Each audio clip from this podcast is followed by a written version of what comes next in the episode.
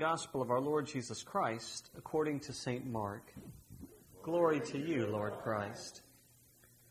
As Jesus was setting out on his journey, a man ran up and knelt before him and asked him, Good teacher, what must I do to inherit eternal life? And Jesus said to him, Why do you call me good? No one is good but God alone. You know the commandments do not kill, do not commit adultery, do not steal, do not bear false witness, do not defraud, honor your father and mother. And he said to him, Teacher, all these I have observed from my youth. And Jesus, looking upon him, loved him and said to him, You lack one thing. Go, sell what you have and give to the poor, and you will have treasure in heaven, and come, follow me. At that saying, his countenance fell, and he went away sorrowful, for he had great possessions. And Jesus looked around and said to his disciples, How hard it will be for those who have riches to enter the kingdom of God. And the disciples were amazed at his words. But Jesus said to them again, Children, how hard it is to enter the kingdom of God. It is easier for a camel to go through the eye of a needle than for a rich man to enter the kingdom of God. And they were exceedingly astonished and said to him, And who can be saved? Jesus looked at them and said, With men it is impossible, but not with God, for all things are possible with God. Peter began to say to him, Lo, we've left everything and followed you. Jesus said, Truly I say to you, there is no one who has left house or brothers or sisters or mother or father or children or lands for my sake and for the gospel who will not receive a hundredfold now in this time houses and brothers and sisters and mothers and children and lands with persecutions and in the age to come eternal life. But many that are first will be last and the last first. The Gospel of the Lord. Praise to you, Lord Christ. Heavenly Father, we pray at this time that as we're gathered in your name, that you would speak to us through your Holy Spirit uh, and fill us with your life and your truth. And this we ask now in Jesus' name. Amen.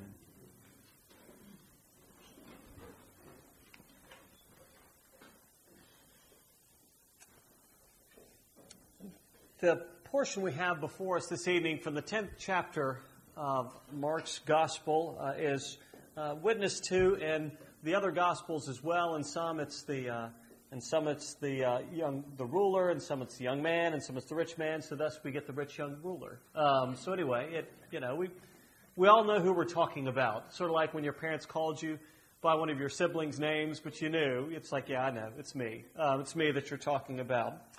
Well, uh, as, I, as we reflect on this tonight, uh, it really um, is a, a, wonderful lens into the message of the gospel that, uh, and you've heard me say this before, and you'll hear me say this again. It's a wonderful lens into the gospel um, that uh, both challenges us and also offers phenomenal good news to us if, uh, if we hear it, if we receive that which is shared with us. But I begin by telling you um, a story about a man by the name of Thomas Bilney.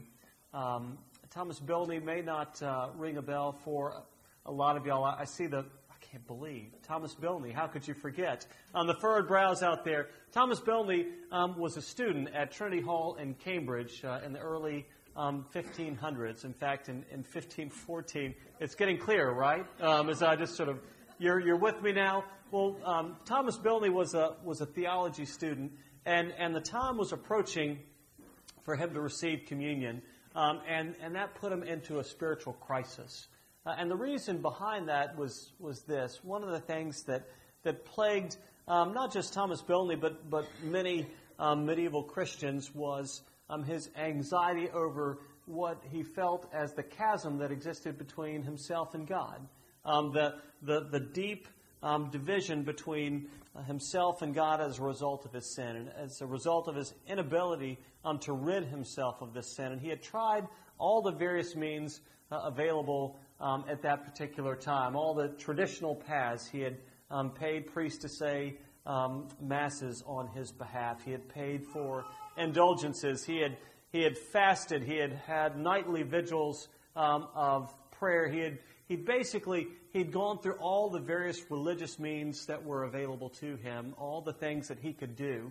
Um, and after having done all these things, um, he, he felt no better. He went to confession, not just once a year, he went to confession all the time to try and rid himself of this feeling of sin, to try and address this gap, uh, this distance he felt between himself and God. And then he did um, an interesting thing. He, he went and purchased a copy of Erasmus's uh, Greek New Testament. Uh, and he began to read through um, the New Testament, and in particular, as he read through uh, what are sometimes called the pastoral epistles, um, those um, which Paul wrote, and particularly um, 1 Timothy 1, as Paul um, describes himself as the chief of sinners. Uh, and Paul describes himself not only um, as the chief of sinners, um, but one who's been loved and received by God, not by his merits, but because of the mercies of God. The fact that, that Jesus, um, through his cross and through his resurrection, uh, has reconciled us to God, has enabled us to come into God's presence, not on our merits, um, but on Jesus' merits. And, and hearing that, um, of course, um, Paul was Paul's uh, heart was filled with a joy which he had sought all of his life, but he hadn't been able to find in all of his own striving. And Bilney as well um, felt a tremendous uh, peace um, for the first time. This message of the gospel for the first time came over him. Uh, and in fact, uh, he, he went on to uh, discover that which sort of others uh, during the time of the Reformation had discovered as well the, the reality um, that God does not love us because we're holy, um, because, in fact, He wouldn't love us then. Um, God does not love us because we're holy. He loves us in order to make us holy.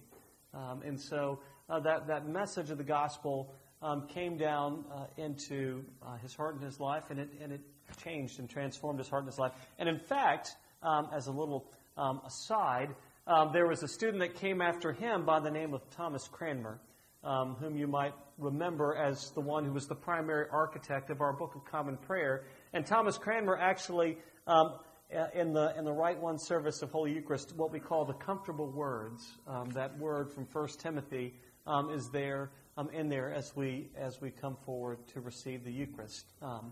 well, I, I, share all of that with you for a reason.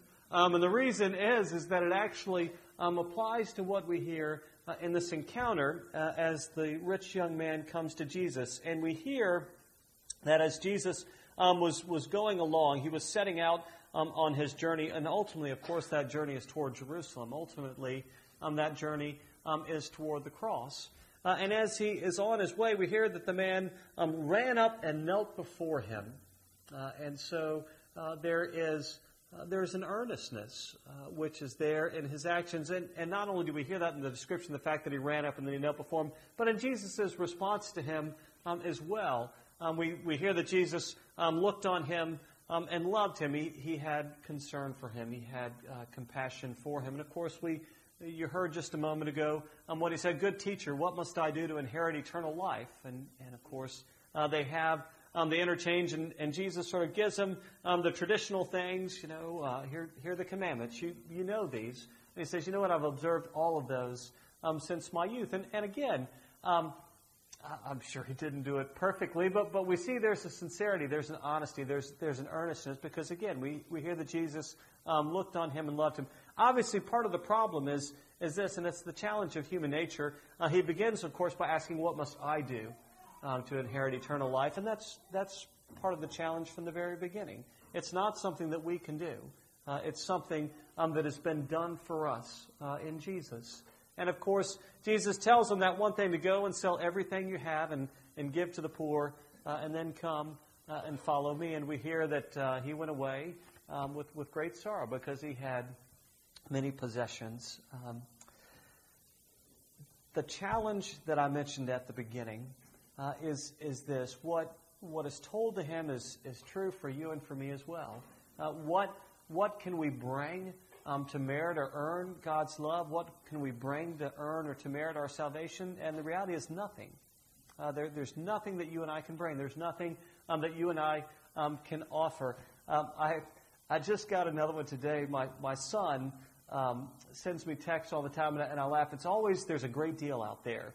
Um, there's always a great deal out there. And the latest is there's this great hunting rifle um, that my nephew has that he wants to sell. And he's got most of the money, but can he borrow just a little bit of money and, and, and then he's going to pay me back?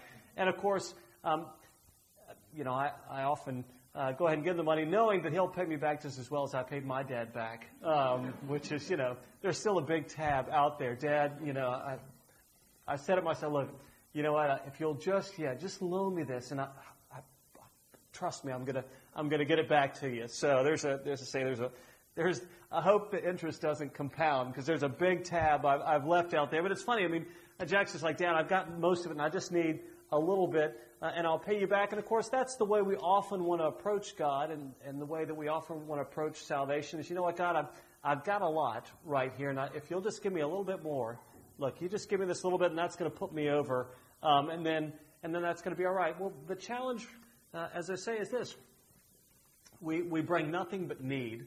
Uh, we bring nothing to the table um, but need. We bring nothing um, to the equation um, but our own need. Uh, and therein, uh, if you see it as challenge, uh, that's fine. But, but the phenomenal good news is this um, God um, desires.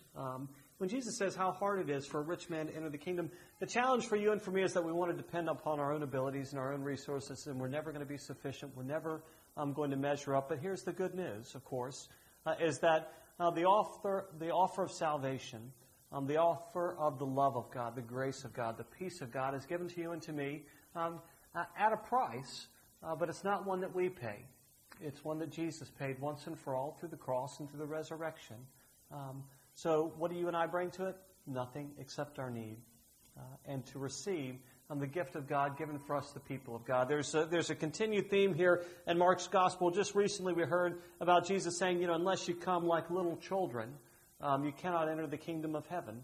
You cannot enter the kingdom of God. And, and of course, as you remember, the, the significance of coming as children is there was nothing that they could offer to the equation. And once again, we hear the same thing. So hear and receive um, the good news, I pray, um, this evening. The kingdom of God is given to us. Uh, all the mercies of God, the love of God, the grace of God, the peace of God, which passes um, all understanding, the ability to have a rock and a stronghold in this life now and in the life to come, the ability um, to call upon Him, to be in relationship with Him who enable us to weather any and every storm um, which comes our way, the one who promises to be with us always uh, and to never leave us. Uh, that invitation, that gift is extended to you and to me um, in Jesus.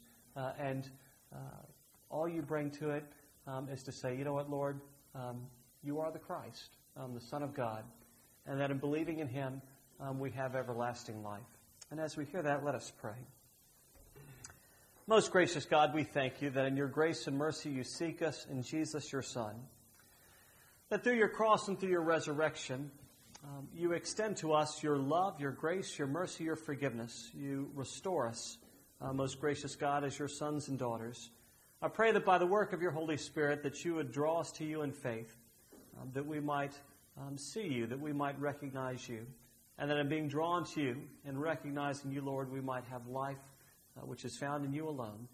And these things we ask now in your name, Father, Son, and Holy Spirit. Amen.